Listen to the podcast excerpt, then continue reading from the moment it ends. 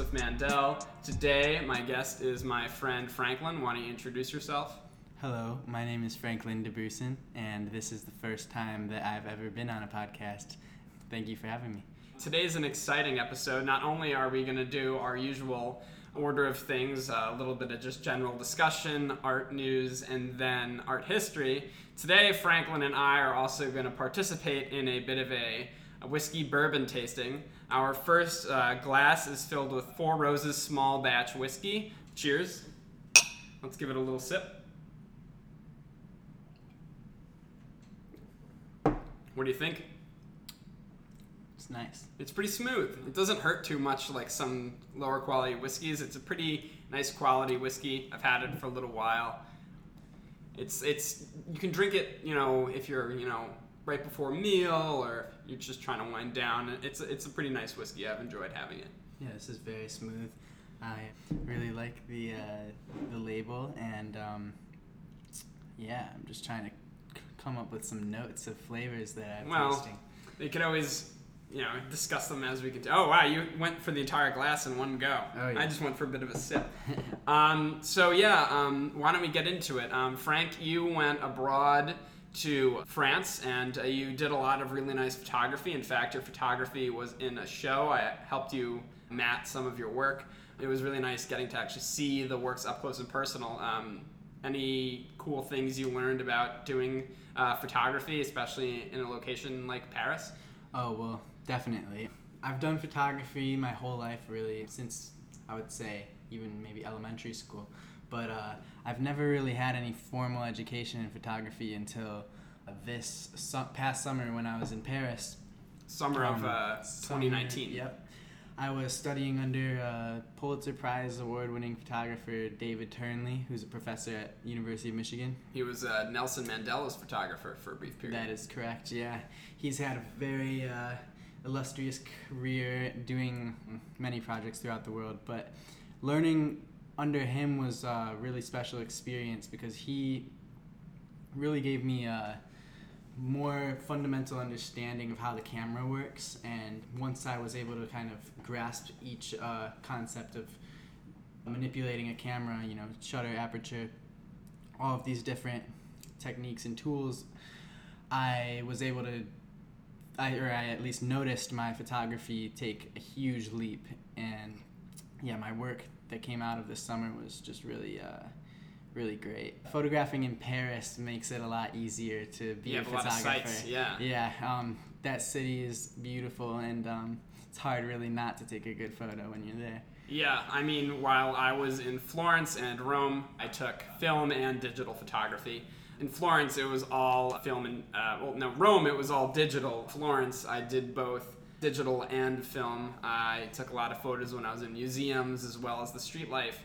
Um, I actually have a collection of a good amount of photographs from uh, the use of my film camera. It was actually my dad's old film camera from when he was a kid and that uh, I took um, many photos of people on the street, kind of using experimental techniques, manually setting the camera, uh, and kind of firing from the hip, um, not really looking down the lines of the lens, but kind of just letting fate take some good photos. I mean, I took probably hundreds of photos, but only a certain amount were of a good quality that actually resulted in tangible photos that weren't blurry. Yeah, in street photography especially, you'll definitely find uh, a lot of firing from the hip, praying that that photo works out. You see a character down the street, and you just gotta capture him before the moment passes.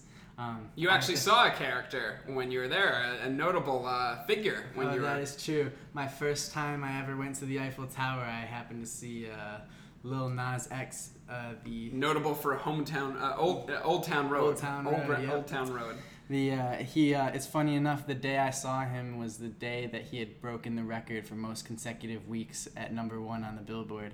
Just a funny coincidence that I happened to run into him. That's pretty awesome. Uh, i didn't see anybody famous when i was photoing.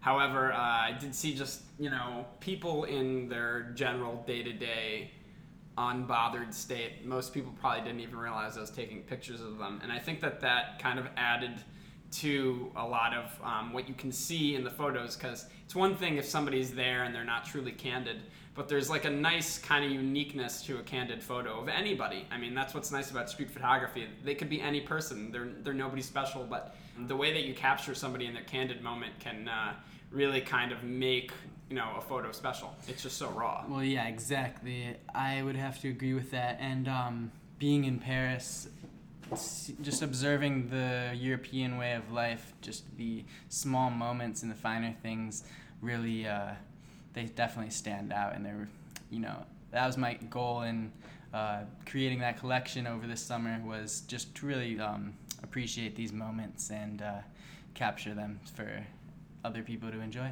Now, um, back in the day, not as much for me, but still with you, um, you're a big fan of sneakers, and that's actually a big part of fashion design. People who enjoy sneakers fancy themselves uh, as sneakerheads, especially with Kanye West Yeezy brand as well as Jordan brand sneakers. You know, just general Nike and Adidas streetwear as well as Reebok.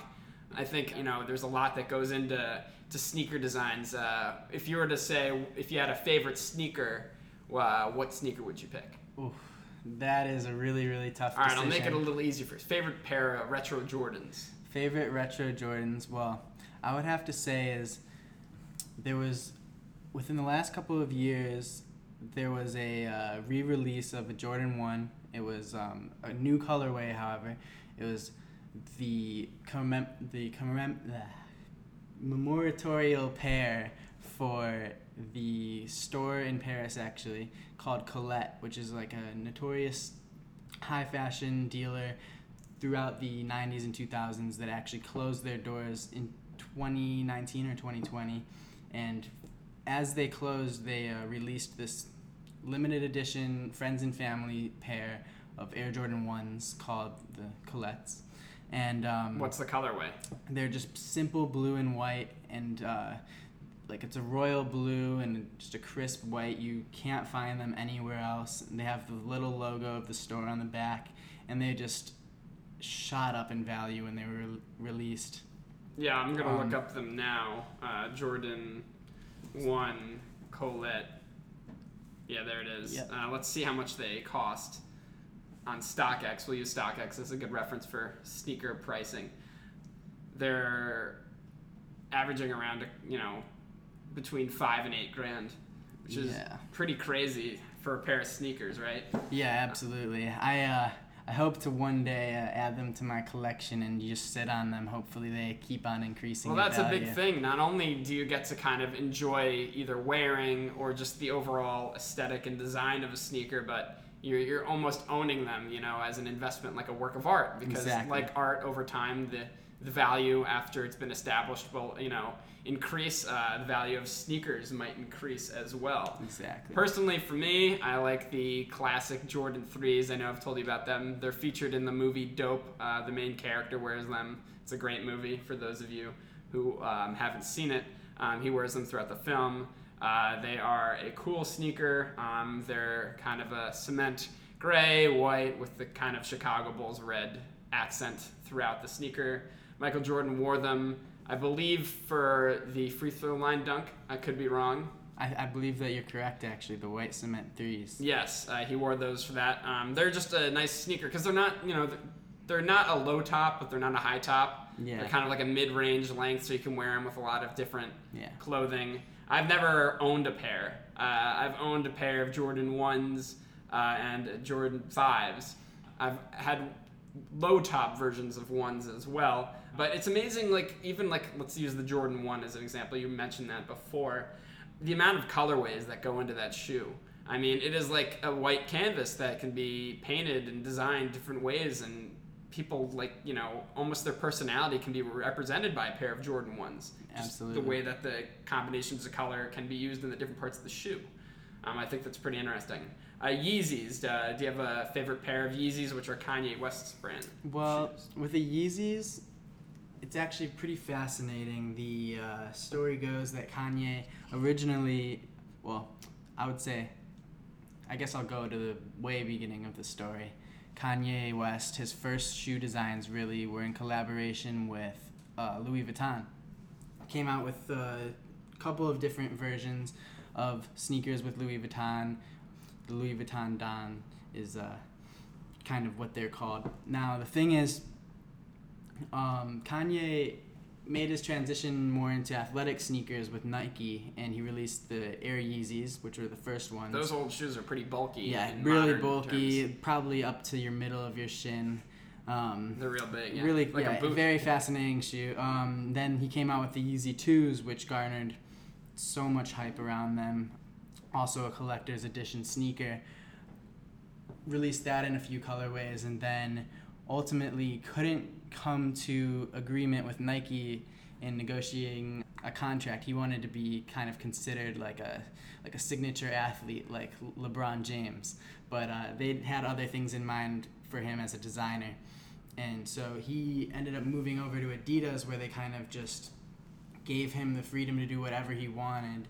And he, I mean, as you know, with the Yeezy brand, has uh, So many different shoes. So many So shoes. different so many uh, different, uh, actually, apparel releases. He's on season ten by now, or Yeah, so. Yeah, that's what each uh, level, uh, each release is a season. Exactly. And um, yeah, since he's been there, it's been really, really uh, fascinating to see what he comes out with. Uh, as far as my favorite Kanye designed shoe, I, I'm not answering the Yeezy question particularly. It would be the original Louis Vuitton Kanye collaboration. You'll see a mid top. If you uh, happen to research, you'll see a mid top. They're in a gray and pink colorway. Wow. Very, very cool shoe. So, um, you know, shoes can be sold. Uh, I know people buy them at auction um, sometimes, and that's kind of a good segue to our next section, which is a little art news from ArtNet. That's news.artnet.com. This article is from today, April 1st. I don't believe it's an April Fool's article. I hope I'm not being fooled. But the uh, title of the article is Following in the Footsteps of Other Auction Houses, Sotheby's will postpone its marquee May sales to June.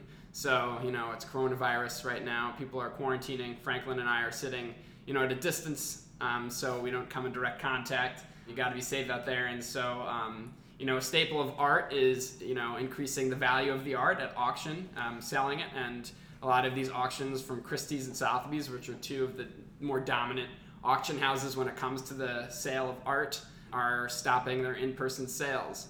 Um, before we continue on that, I think it's um, time for us to try the second of our uh, drink tasting. Um, we're going to try um, Puckett's Branch handcrafted rye whiskey. It's a little bit more of a dry, it's still a very smooth whiskey. I'll give you a pour. We'll see what you think.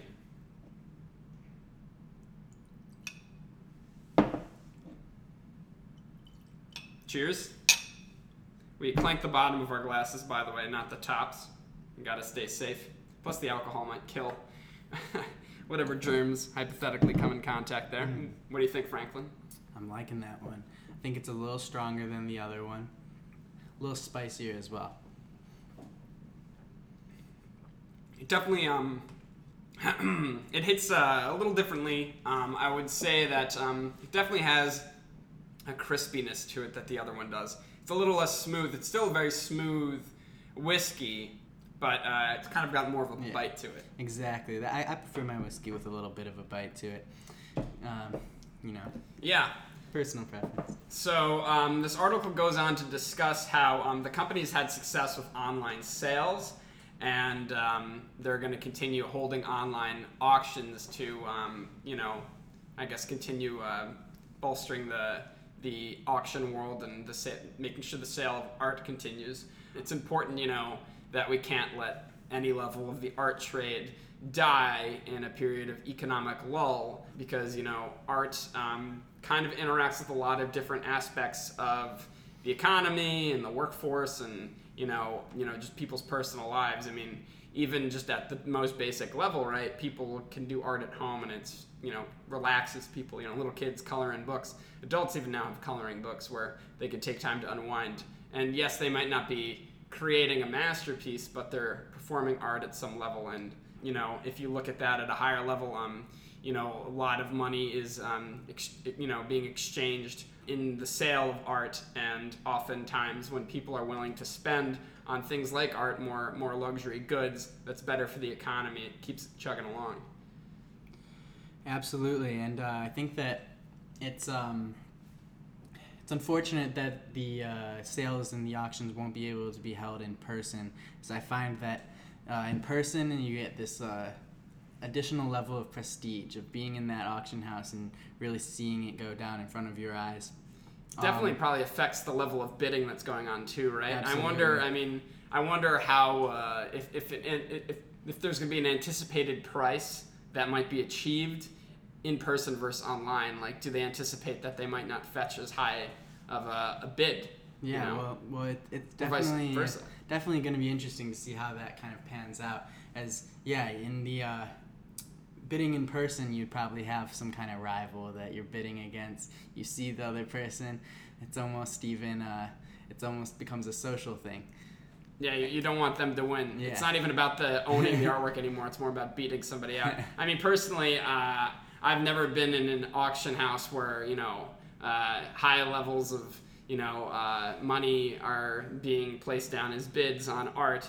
Hopefully, one day I have the funds to do that. But you know, I'm a college guy. I, You know, about to finish college. I'm far off from that. But you know that I'd hope as an artist to have art that's one day you know in an auction, you know, hosted by Christie's or Sotheby's. I mean, that that on its own is a level of prestige. I feel like if an artist is being auctioned while uh, you know alive, like somebody like Banksy, right? Obviously, people don't know who he is, but he is obviously aware that these auctions are going on, and it must be pretty interesting. It must be satisfying, right? Because he kind of he kind of has this whole thing against you know the standard art world, yet he's still profiting off of common art practice. Well, yeah, that's it's funny because yeah, there's uh, earlier this school year, he had the uh, the piece that destructed itself upon being. Uh, Yes, uh, Actually, yeah, yeah. it, it had a shredder built into the frame, so the minute it was sold, it was remotely shredded. or- Yeah, very fascinating, honestly, and a really good take on the whole art uh, auction culture and uh, what value can be uh, inferred as versus, um, you know, uh, displayed as via the artist. Well, something I was mentioning on an earlier episode of the podcast is that like art doesn't have value until value's been placed on it in form of sale, right? Like you could have a work that's done by Banksy, and um, that work could sit in his studio or wherever Banksy is located and set up, and it could never be shown to people, and therefore, hypothetically, until people uh, you know credit it to him now that he has had work that's been sold it doesn't have any value. It only has value once value has been placed on it by someone who's been who's willing to prove that hypothetical value by actually purchasing it, which is interesting, right?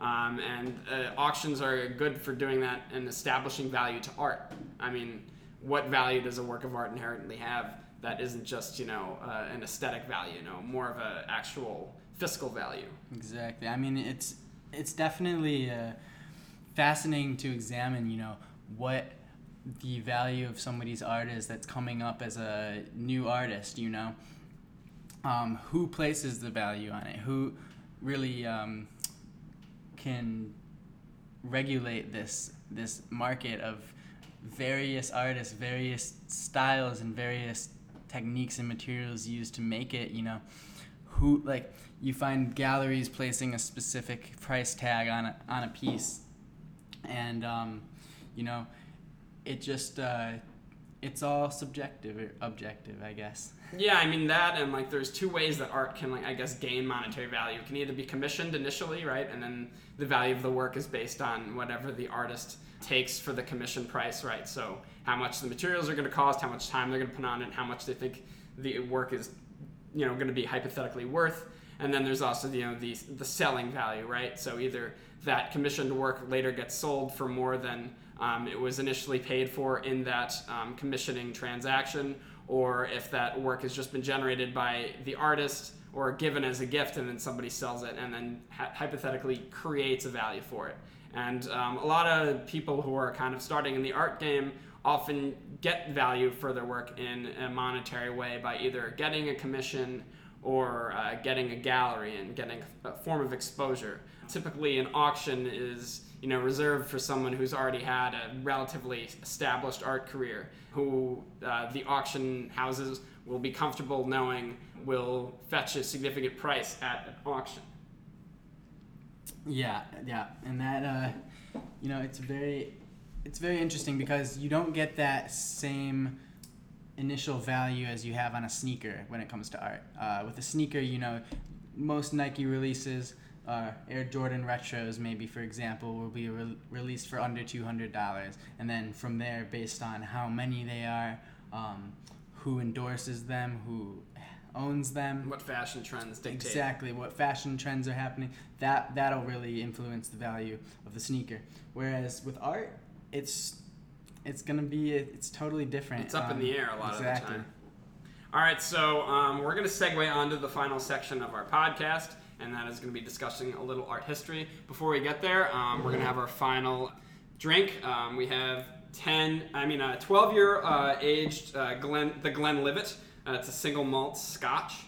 It was given to me for my 21st birthday about two years ago. So uh, we should give it a nice try. It's a nice scotch. It's uh, much more clear than uh, the whiskeys. It's more of a, Yeah. a- like a yellowy kind of tone, as opposed to the other, which are more of a you know an amber color. Oh, yeah, you can definitely see All right, cheers, my friend. Tell me what you think.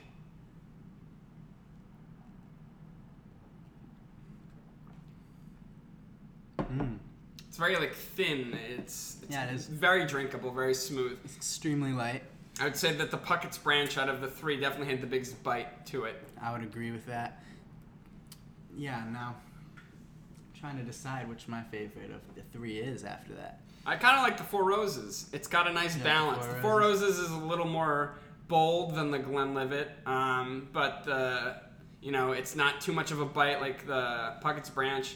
Um, it's not too simple like the Glenlivet. It's it's kind of got a nice balance out of them. Yeah, I, I like that too. I definitely think that my favorite's gonna be the Puckett's Branch. I always appreciate a little bit of a bite and uh, burn in my chest after a nice glass of whiskey. All right, so for art history today, um, we're going to talk a little bit uh, about Leonardo da Vinci. Uh, when you think of Leonardo da Vinci, Frank, first thing that comes to your mind? Inventor. Inventor, really? Yes. All right. First thing comes to mind for me is uh, probably the Mona Lisa, which is what we're discussing today. Okay. So, do you know um, how the Mona Lisa really gained fame and became such an icon of art and painting? Like when a lot of people think of you know fine arts, the Renaissance, they probably think of the Mona Lisa. It's one of the most well-known paintings in the world. Well, what I know about the Mona Lisa is that, if I'm not mistaken, um, it was missing or stole or That's actually what presumed, we're discussing today. presumed So stolen you're right for, right uh, for uh, a number of decades, almost a century maybe. No, no, no. It was stolen for a very brief period Oh, of time. brief. Never mind. In that case. Uh, but you are you are correct in guessing that or knowing that it was stolen, and that's actually what we're going to talk a bit about today: the disappearance of the Mona Lisa. You know, a funny thing about that is uh, a suspect for a while was actually Pablo Picasso, famous artist at the time. He was considered a suspect in the its its disappearance. So it was stolen by a guy named Vincenzo Peruggia, and he uh, was a thief most famous for stealing the Mona Lisa. And um, he claimed that he stole it because it was a work of art that belonged in Italy. It was stolen from the Louvre, which is in Paris, France. I'm sure you've been there. Yep. Have you seen the Mona Lisa? I have. Uh, I, I saw it uh, between the shoulders of a large mass of people. yeah, they say a lot of people are surprised in its scale. They assume it's going to be a very large work when in fact it's it's not that big. Yeah, it's definitely quite quite a small piece. Um, yeah, it's done on a panel. In fact, it's actually had a tremendous life of being a work. At one point, it was in uh, a bathhouse, and so it sustained some steam damage from that. I think at one point, the JFK administration had it on loan for a very, very brief period of time. Um, you can obviously fact check me at home if you're listening, but um, that's something I remember reading. But yeah, um, the work was stolen. Um, it wasn't originally in its famous kind of location, but the theft of the work uh, and its eventual return, the whole uh, you know spectacle surrounding that, ended up giving the work significantly uh, significant uh, more significantly more notoriety, as well as uh, interest by the general public. I mean, it went from just a work done by the the master uh, of the Renaissance, Leonardo da Vinci, to being this this work of you know history and story. And um, furthermore, going on to that, um, there's a few copies of the Mona Lisa that a lot of people have you know uh, interesting uh, ideas about. Um, there's one or two that people either think are a copy done by Da Vinci or Raphael um, another noted uh, Renaissance painter. Um, the most commonly uh, contested one is called the Isleworth Mona Lisa. It's done on a piece of canvas instead of a piece of poplar. Um, and an interesting thing about that one is um, she almost looks younger, a little uh, you know paler. Her features are even softer. I know that um, the features of the actual Mona Lisa are very soft themselves but um, she's got a more simple look to her. The background's a little more simple in that as well. Some people believe um, that it was a copy done by Raphael. Raphael did visit Da Vinci at one point. Um, in fact, when you look in Raphael's sketchbook, you can even see a sketch of the Mona Lisa. So he was in its presence at one point, which is really interesting. But it's, it's amazing how much uh, contention a work of art can have and uh, how much lore can be generated by one thing. Oh yeah, and I've heard even uh, various conspiracy theories of who Mona Lisa even is. Um, yes, I believe the historians believe that it was a wealthy merchant's wife, and uh, a lot of people, you know, who are more into conspiracies believe that there are other things behind it. Yeah, uh, I've heard I've heard ones that go as far as uh, claiming that Da Vinci was uh, potential uh, transsexual and viewed himself as a woman and it was a self portrait. Um, yeah, I've seen I images and with. I don't like, know the accuracy to that one. Yeah, I've seen images before where people will take a, uh, a self portrait sketch of him and kind of line it up to the Mona Lisa, kind of splice them in half and see what they look like together. And um, a lot of times people say that when it comes to portrait painting and um, I don't know if I can confirm or deny this as a portrait painter, but oftentimes you'll, you'll take parts of your own face and put them in uh, your works just subconsciously from what you're used to seeing.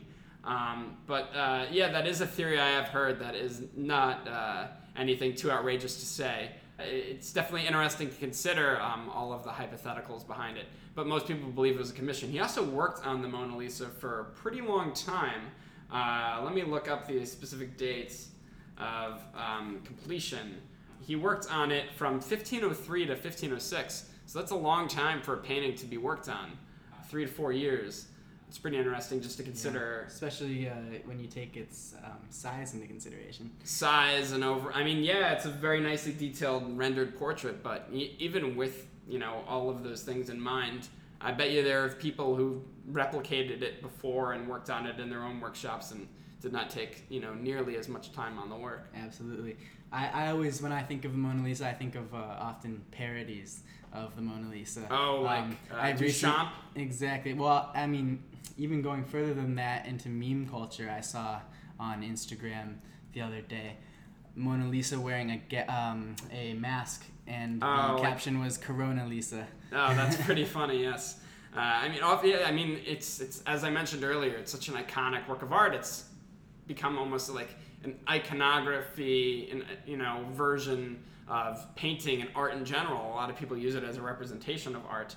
Um, even uh, noted uh, Colombian artist uh, Fernando Botero, who's famous for inventing the style Boterismo, did a version of her where she's all bloated and mm. overweight and very cartoonishly rounded. Right. So it's been played with by a lot of artists. I mentioned uh, Duchamp earlier. Uh, he painted a mustache, I believe, on a postcard of the Mona Lisa. So. Oh yeah, uh, that could be seen maybe as the original Mona Lisa meme. Yes, yes, back back in the day. So uh, with that, I think we'll call it. Um, this has been a wonderful session. You have any closing remarks? Anything you'd like to add? I just want to thank you for having me. I'm uh, honored to be included in this podcast, and uh, for those of you listening at home, stay safe. Yeah, and it's pretty interesting too. We have a uh, you know whiskey special, so this is a bit of a different one than normal. Um, for those of you who can enjoy, you know, uh, alcohol and you're of age, I suggest you give these ones a try. For those of you who can't yet, you know, soon your time will come. But uh, that being said, um, thank you all for listening. Um, this has been Keyboard Canvas, episode three. I'm your host, Joseph Mandel, signing off. Have a nice day.